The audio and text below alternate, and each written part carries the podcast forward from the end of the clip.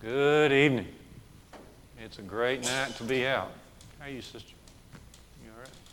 Good. You healed everybody at your house yet? Getting there? Yeah. Some of those old coughs and flus just won't go away sometimes. We're glad you're here, and if you're tuning in uh, this evening, we're glad you're here uh, with us as well. We will uh, begin with prayer and then get right to our subject this evening. Let's bow.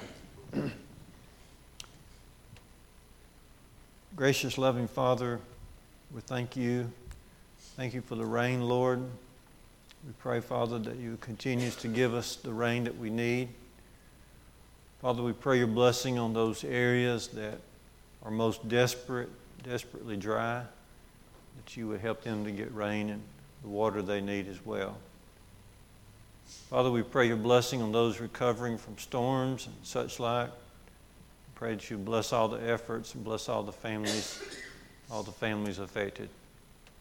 Bless the sick, O oh Lord, those not feeling well, even those listening in this evening. Please, we ask you to be with Brother Keith, Brother Jim, that you would help them, help Brother Paul, help others, Father, that we know of who've been having some failing uh, sicknesses. And we pray, O oh Lord, as you know their needs, that you will restore them uh, to their health. Lord, there are others on our list who, who may just be uh, older or shut in, and we pray your blessing upon uh, them as well. Lord, there are those like our brother Mike uh, Jones who has been under, they've been undergoing some procedures. We pray that they may be able to recover as quick as possible. Lord, we're thankful that we have, uh, as our church family here, we have this time during the midweek where we can study and that we can uh, improve our knowledge, also maybe improve ourselves to be able to help others with their knowledge.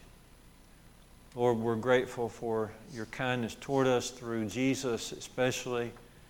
Thank you, Father, for being merciful, merciful toward us in our sins. And we thank you, Father, for the great love that you show to us. Thank you for Scripture and thank you for the Bible. And Lord, we pray that as we open up your word, we may also be opening up our hearts. Help us to be ever, Father, seeking, thirsting for your word Help us to have the good and honest heart that we need to have. We pray that you bless our little ones, Lord, wherever they may be, and that you might watch over them as well. Bless our little ones in class, and bless us, Father, as we seek to be good examples to those younger than us. We ask your guidance on us, Father, as we work through this class. We pray that things will be done in, in a way that's pleasing in your sight. In Jesus' name, amen. So, we've been looking at some religious mistakes that are made uh, by sincere uh, people. Let me uh, introduce to you uh, a couple of words that are found in the Bible that bring some confusion. Uh, there is the word election election. Uh, there's the word um, foreknowledge, and then there's the word predestination. And so there is a particular religious mistake that's made, and um, it's made uh, off of misunderstanding these words and passages associated with these words. And so uh, kind of like we've been doing, I want us to first notice the religious mistake that, um, that we're going to be looking at. And then I want us to notice uh, why it is a mistake in light of God's Word. And then I want us to uh, dive into a few passages where these terms like election, predestination are used so we can understand some of these meanings. And then I want us to uh, finish up with a special case and then seek to uh, see how great God is as we as we end the class. Okay, so the religious mistake I have in mind is that people uh, believe, sincerely, they believe that God, before the world began, before He created the world, uh, He predetermined that certain ones would uh, be ultimately saved and have eternal life, and that others, in His sovereign will, uh, God determined others would not get to have uh, the eternal life. Okay? And because the belief is, uh, because it is from God's sovereign will, then this would be uh, completely unchangeable. And this ideal also is related to some things we've been studying. Uh, you remember, was it a week ago or so, that we talked about original sin? Well, and we said with original sin that many other false ideas come from that sin. And, and so uh, these religious people that are sincere believe that we're born so uh, sinfully depraved that uh, we're unable to make our own spiritual choices, therefore, it's all in God's hands. Okay? So, with that belief, you know, that we're so depraved, then therefore God must intervene, come in, and decide, well, who's going to be saved and then who's not going to ultimately uh, be saved. Okay? So that's the religious mistake that, that people make. Many believe this sincerely, and uh, they've been taught this since they were way little. Um, so let's move to the next part here, and that is um, this should be fairly easy for us to respond to.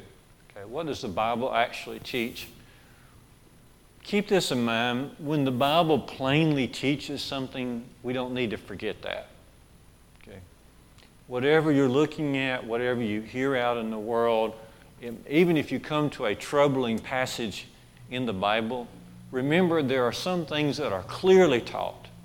Okay? And so you always start with the things that are clearly taught. Okay? It's a, it's a, it's a very important principle when you're, try, when you're seeking to understand other scriptures, you start with what is clearly taught, and then you go from there to understand what might be a little bit more uh, difficult. Okay? And so there are some things clearly taught in the scripture that, um, that show that this is a religious mistake. One would be that God loves everybody. His love is uh, universal. Be turning over to 1 John 4 9 and 10 for a second. 1 John chapter 4. And as you go over there, recall John 3 16. For God so loved the world, right? He so loved the world that he gave his only begotten Son. Okay. Notice how John follows this up in 1 John 4 and looking down to uh, verses 9 and 10.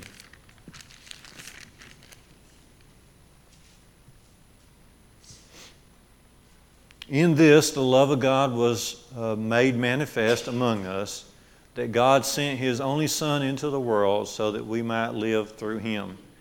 In this is love, not that we have loved God, but that He loved us and sent His Son to be the propitiation for our sins. Okay? Look, let your eyes go back over to 1 John 2, verses 1 and 2. 1 John 2, 1 and 2 my little children, I am writing this, these things to you so that you may not sin. But if anyone does sin, we have an advocate, advocate uh, with the Father, Jesus Christ, the righteous. He is the propitiation for our sins, and not for ours only, but what? But also for the entire world. And so God's love is universal. That's plainly taught. Okay? There's no part of God's will that is limited to just a certain uh, group. Okay? God's will is universal. 1 John 2, 1 Timothy 2, I should say.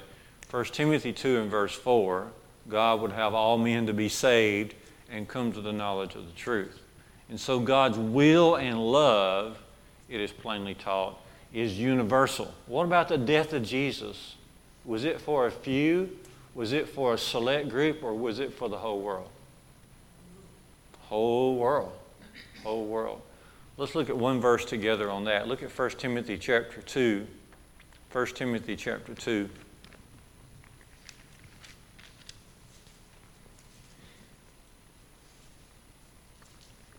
As you make your way to 1 Timothy 2, verses 5 and 6, recall that Hebrews 2 9 says that Jesus tasted death for every man. Okay. But then notice 1 Timothy 2, verses 5 and 6, right on the heels of, of Paul saying God would have all men to be saved, verse 5 and 6, there is one God and one mediator between God and man, the man Christ Jesus who gave himself as a ransom for how many? For all. For all. Okay. So in my Bible, I have all underlined. I have all underlined in verse 4, and then I just draw a line from all to all to emphasize that Jesus died, gave himself for everyone, and that's, that's God's will. So Christ's death and the love of God, the will of God, very universal, plainly taught. Okay, what about the gospel? Is it for all? We certainly sing about that, don't we? The blessed gospel is for all. When Jesus was born, remember this in Luke 2 and verse 10. Luke chapter 2, verse 10, the angel talked about Jesus coming into uh, the world and said this Luke 2, verse 10 Fear not, for behold, I bring you good news of great joy that will be for all the people. All the people. For unto you is born this day in the city of David a Savior who is Christ the Lord. Okay. So Christ is coming for all the people. And his good news of great joy, his gospel, uh, is for all. Okay.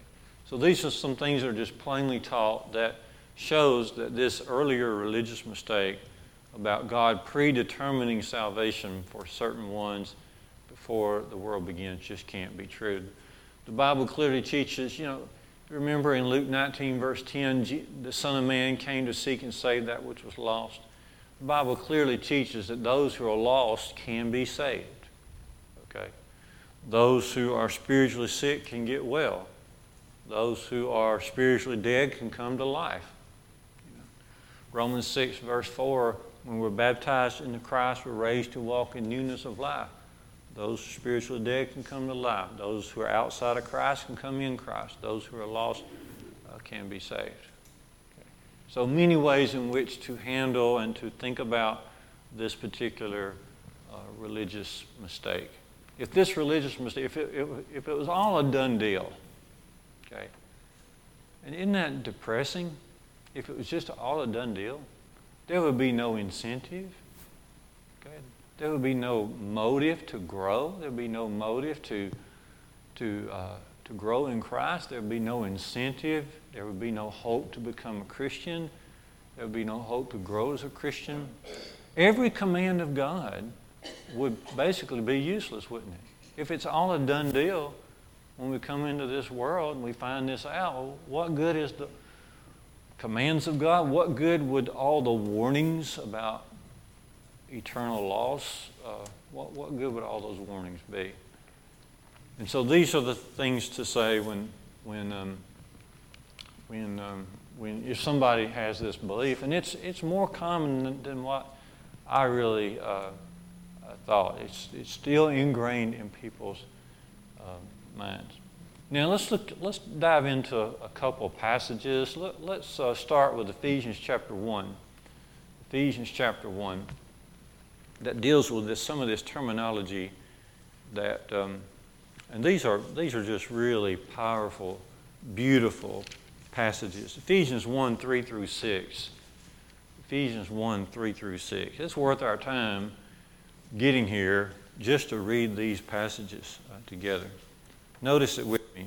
Ephesians 1, beginning in verse 3. Blessed be the God and Father of our Lord Jesus Christ, who has blessed us in Christ with every spiritual blessing in the heavenly places, even as he chose us in him before the foundation of the world, that we should be holy and blameless before him in love. He predestined us for adoption through Jesus Christ according to the purpose of His will. To the praise of His glorious grace, verse 6, with which He has blessed us in the beloved. Okay.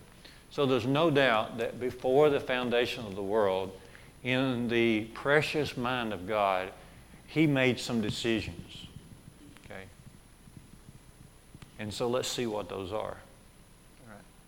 Now, according to this verse, the passage that we just read, before the foundation of the world, God decided that He would save those who would come into the in Christ relationship. Okay. One of the key phrases in, in Paul's letters, especially, is the phrase in Him or in Christ. Okay. You see this repeated here in, in these verses. Verse 3 every spiritual blessing uh, in Christ. He has blessed us in Christ, verse 3, with every spiritual blessing. You see that? Verse 4, even as He chose us in Him, in Him. Notice verse 6, He has blessed us in the beloved, the beloved Son, in the beloved. So before the foundation of the world, God decided that He would save those who would be willing to create, to, to have this in Christ relationship with, with the Father. Okay. And of course, you know by your knowledge that Galatians 3 26 and 27 says we're baptized into Christ. Baptism is predicated upon one's faith and one's willingness to turn from sin, one's willingness to confess his faith, but then when you're baptized based on that, then that puts you into Christ, into this in Christ relationship. Turn with me, uh, hold your place at Ephesians 1, but flip over to uh, 2 Timothy 2 and notice this verse, in verse 10 of 2 Timothy 2 and verse uh, 10. Paul says, Therefore, Therefore, he had just said the Word of God cannot be bound. Paul's in prison, and he knows he has tremendous confidence. He says, You can put me in prison, but the Word of God cannot be bound. Therefore, therefore, I endure everything for the sake of the elect, that they may also obtain the salvation that is in Christ Jesus with eternal glory. Isn't that beautiful? Okay, salvation is in Christ Jesus with eternal glory. And so God decided this long ago before he ever created the world. Okay. Now go back to Ephesians, Ephesians 1 for a second. And notice that, that um, God, before the foundation of the world, he decided that his people would have certain characteristics they would have certain traits about them. Okay? In other words, he decided long ago here's how the Christian life will look. All right, you see it here in verse 4, Ephesians 1, verse 4. He says, He chose us in Him before the foundation of the world that we should be what? Holy and what? Blameless and what? And loving. Okay, that kind of sums up the Christian life holy, unblemished, blameless, and loving. Okay? And so God decided that a long time ago. He didn't decide specifically who would be saved, but He decided the class of people who would be saved, who would be His followers. Okay? It's much like a. Um, a public school teacher, she decides or he decides the type of class they're going to have before the year ever begins. She'll decide, I'm going to have an orderly class, I'm going to have a lot of visuals, we're going to have a lot of discussion, we're going to have a lot of fun, but we will be orderly. Okay? We will seek to do this by this day. In other words, she can decide a lot of things about the class before she ever really knows who's going to be in that class. So God determined a long time ago exactly the type of people that would be his followers. Okay. Hmm. The criteria. Yeah, the criteria you have to maintain as God's people. Okay. And so if you choose to become in Christ and you do that sincerely, then you also want to grow to be more holy, more loving, more unblemished, blameless. It's criteria. That's a good way of saying it.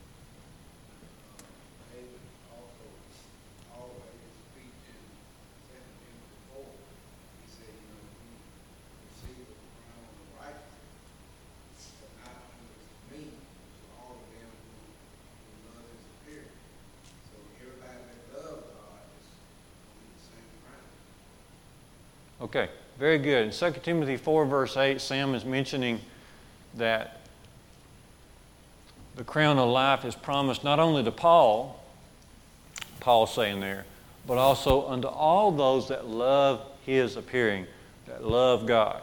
Okay? So the salvation is open to anyone who is willing to come to Christ. That's a good, that's a good passage there. 2 Timothy 4 and verse 8. Okay? I notice one other thought here in, in Ephesians 1 that God, before the foundation of the world, He decided He was going to have a family. Okay, notice that. You see the word adoption? You see the word adoption? Verse 5 He predestined us for adoption through Jesus Christ, through the work of Jesus on the cross and so forth.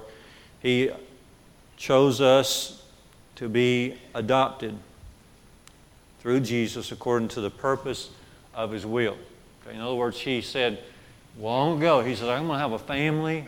The people who follow me, the people who choose this in Christ relationship, the people who have this criteria, who have these traits, they're going to be my family. I'm going to adopt them into my family. Okay. How do you become a child of God? Well, through the new birth process, right? John 3, 3 through 5, through, through the Spirit and water, which of course connects to the ideal of being baptized into uh, Christ. Okay. If you look right here in Ephesians 5 26, the new birth is mentioned. Ephesians 5 26, that he might sanctify the church and cleanse her by the washing of water and the Word. See? So that's the process of adoption. Okay. And that's a beautiful thought. It's a beautiful thought. We are adopted by God. Another reference on the idea of adoption is Galatians 4 and 4 through 6, just as a reference if you want to study that idea further. Galatians 4 4 through 6. It's a beautiful uh, thought. When the fullness of the time had come, God sent forth His Son, born of a woman, born under the law, to redeem those who were under the law, that we might receive adoption as sons. As sons, children. Okay. So, this is what God decided a long time ago. Those who follow him will develop this in Christ relationship. They'll develop these traits of love and holiness, and they will, in other words, they will be my adopted uh, children. Okay. Now, this little section of Ephesians 1, verse 3, starts out with the word, Blessed be the Father. That's the idea of Ephesians 1, is blessed be the Father because He has blessed us. Now, we cannot bless the Father in the sense of giving Him something because He's self sufficient. Okay? He has need of nothing. So, the word bless, when we say bless the Father, means to praise Him. Praise Him because of the blessings. And in particular, here, praise Him because of the blessing, the, the greatness the fact that he thought of all of this long before he ever created us, before he even created the world. And that's part of the tremendous greatness and depth of God. Okay. That's from Ephesians 1. Quickly turn, over, turn back to Romans 8. Romans 8. And then from here, we'll go to a special case. But look at Romans 8, 28 and 29. We always notice uh, Romans 8, 28 is one of our favorite passages, but it also, 28 and 29, deals with this theme that we are looking at tonight. Uh, Romans 8, 28 and 29, we know that for those who love God, all things work together for good, for those who are called according to his purpose. For those whom he foreknew, he also predestined to be conformed to the image of his Son, in order that he might be the firstborn among many uh, brothers. Okay. So again, think in terms of this. A long time ago, before God ever created the world and man, he made some decisions. Okay? He made some decisions. He says, Those who will be saved will be those who answer my call. See that in verse uh, 28, end of verse 28. For those who are called according to his purpose. Okay? And a key verse that I've got written down in the margin of my Bible is 2 Thessalonians 2.14. 2 Thessalonians 2.14, where Paul says, we're called through the gospel. We're called through the gospel. So the gospel call, the gospel call that we sing about. The old Macedonian call, the call of the gospel, 2 Thessalonians 2.14. And so God decided a long time ago that those who, who answer the call of the gospel, those are the ones that will be my people. Okay. And then notice also he uses the word justify. Okay? Those he,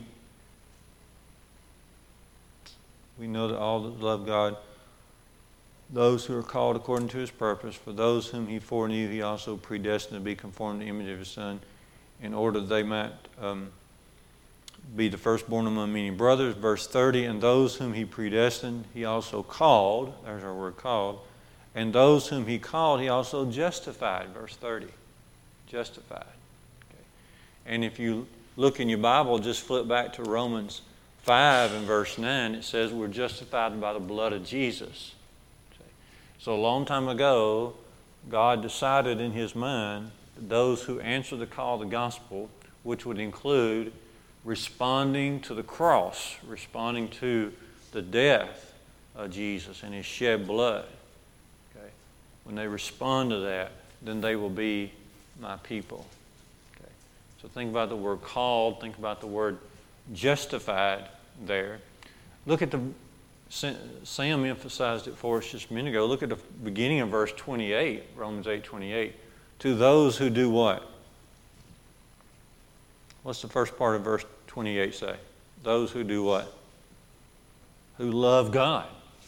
How does God know that we love Him? Hmm? Yeah, John 14, 15, Jesus said, If you love me, do what? Keep my commandments. Okay?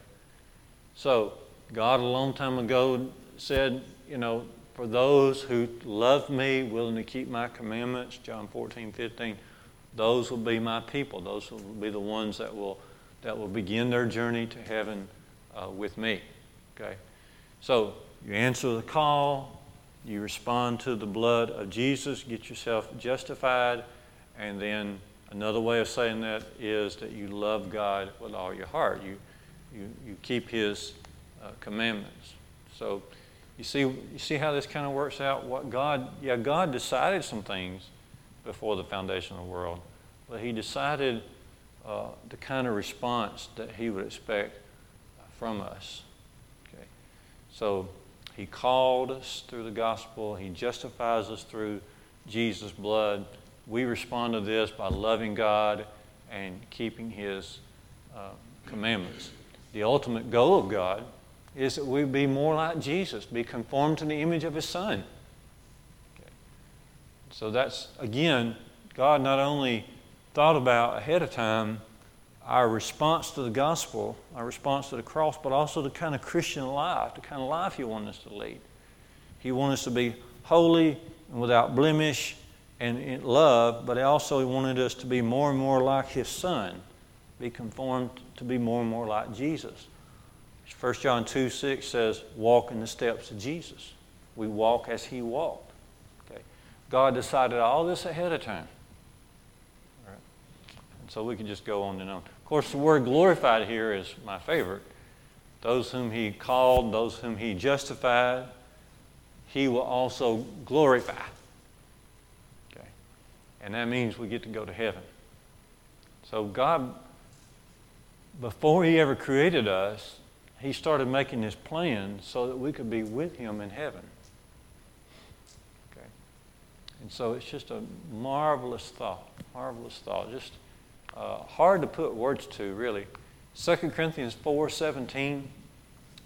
Our light affliction, you remember this verse? 2 Corinthians 4, uh, 2 Corinthians 4, verse 17. Our light affliction, which is but for a moment, works for us a far more exceeding and eternal weight of glory. Oh, yes. When we get to heaven, it'll all be worth it. Everything we've had to travel through, every sacrifice we have to make, okay, every extra study we have to have, all be worth it. We'll look back and say, that on earth was just a light thing very light thing compared to what I'm experiencing now. God made this decision long ago in His eternal purpose that we, He wanted us to be there with Him in heaven. Now, the special case I'm thinking about before we close out, what about, what about this question? What about this question? Did Jesus know who would betray him? Did Jesus know who would betray him? He did. Sam, be turning to John 6 and read for us verse 64. Jesus knew who would betray him. Let's kind of see how this plays out in our thoughts here. John 6 and verse 64.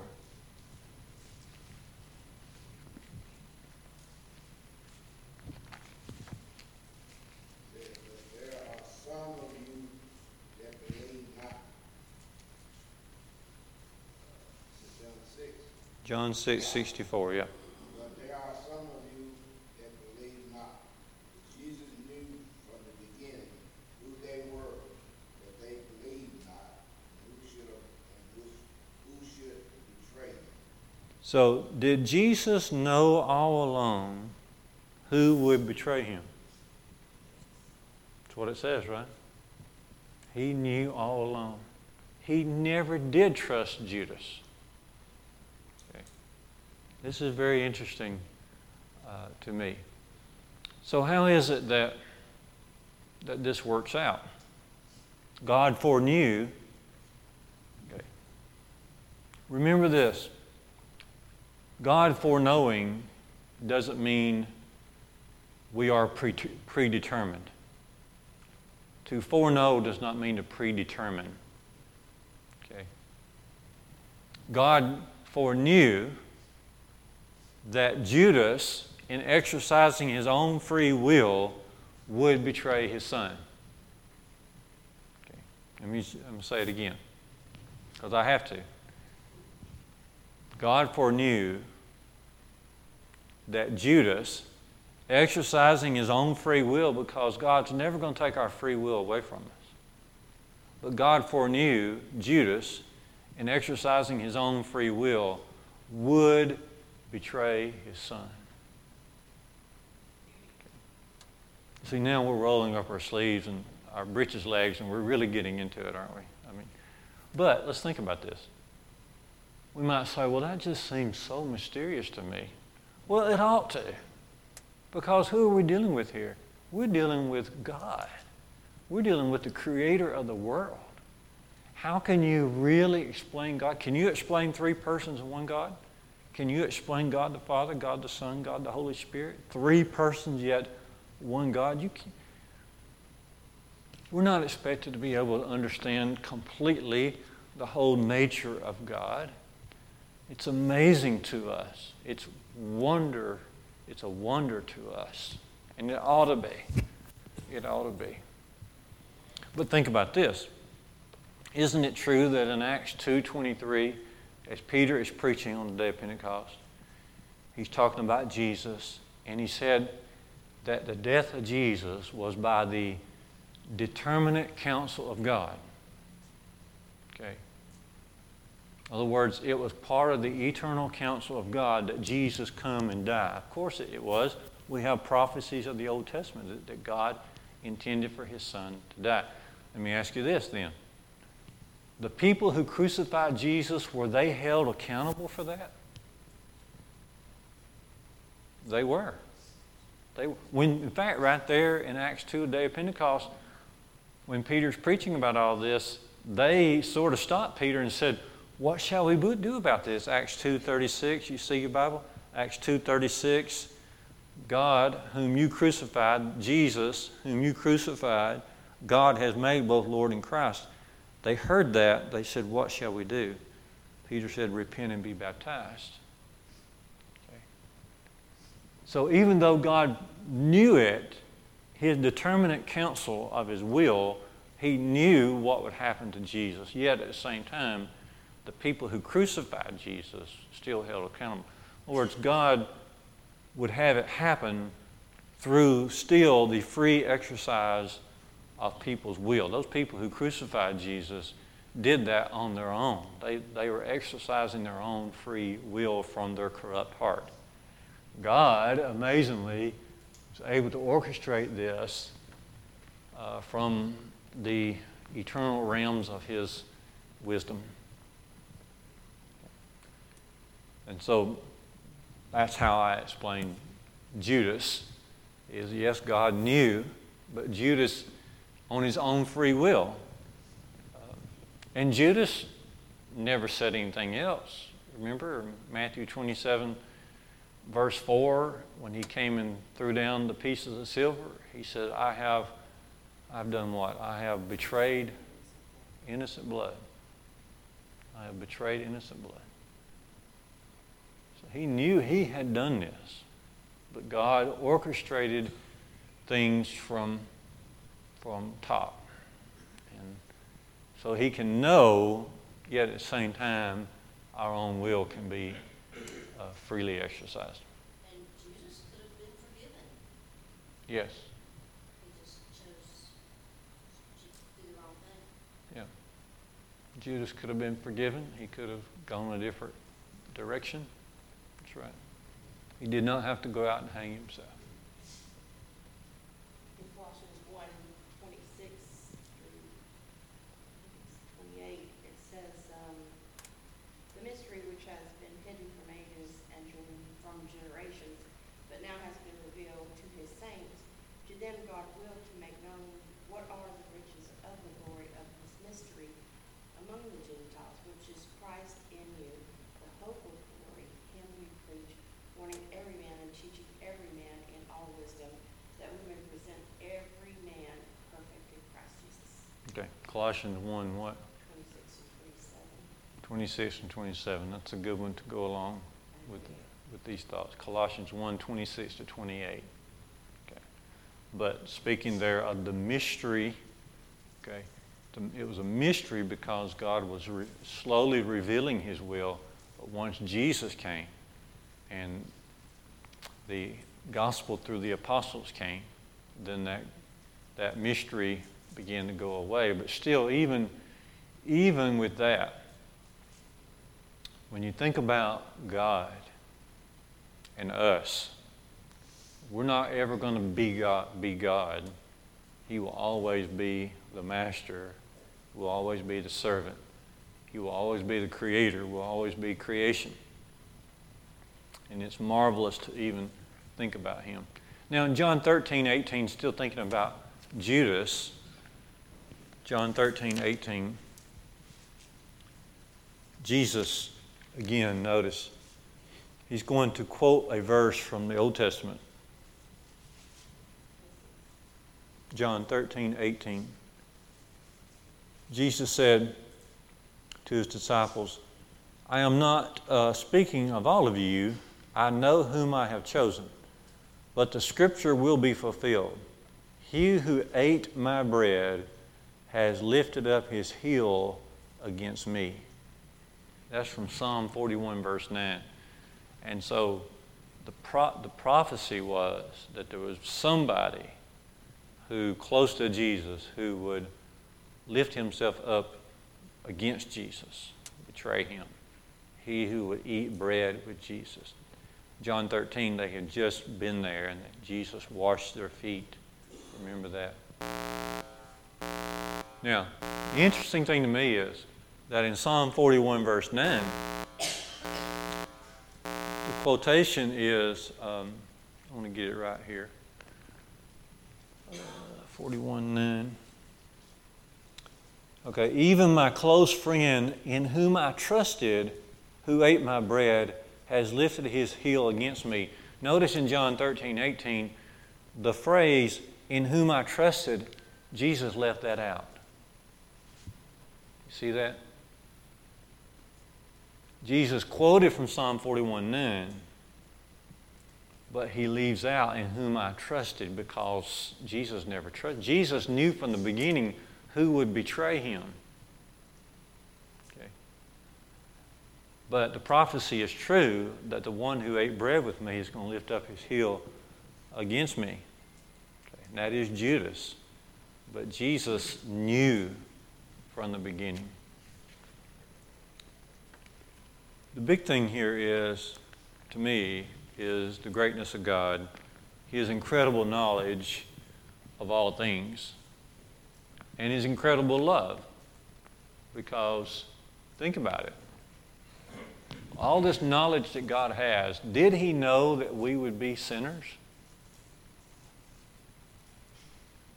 Did He know this before He ever created us? And yet, out of His love, He went ahead and created us anyway. And out of His love, He went ahead and decided to send His Son before He created us. All this was a, the determinate counsel of His will. He decided this all long ago. And it makes us appreciate even more, hopefully, even deeper, the tremendous determination that God had to make salvation available to us. He, from the very, very outset, whenever that was, who can contemplate the eternity of God? Whenever, before the foundation of the world, he was determined that he would make salvation in Christ as available as he possibly uh, could. 1 John 4 says, God is love. God is love. And we believe that, don't we? All right. Well, thank you for working through a few of these passages and noticing uh, these concepts with us.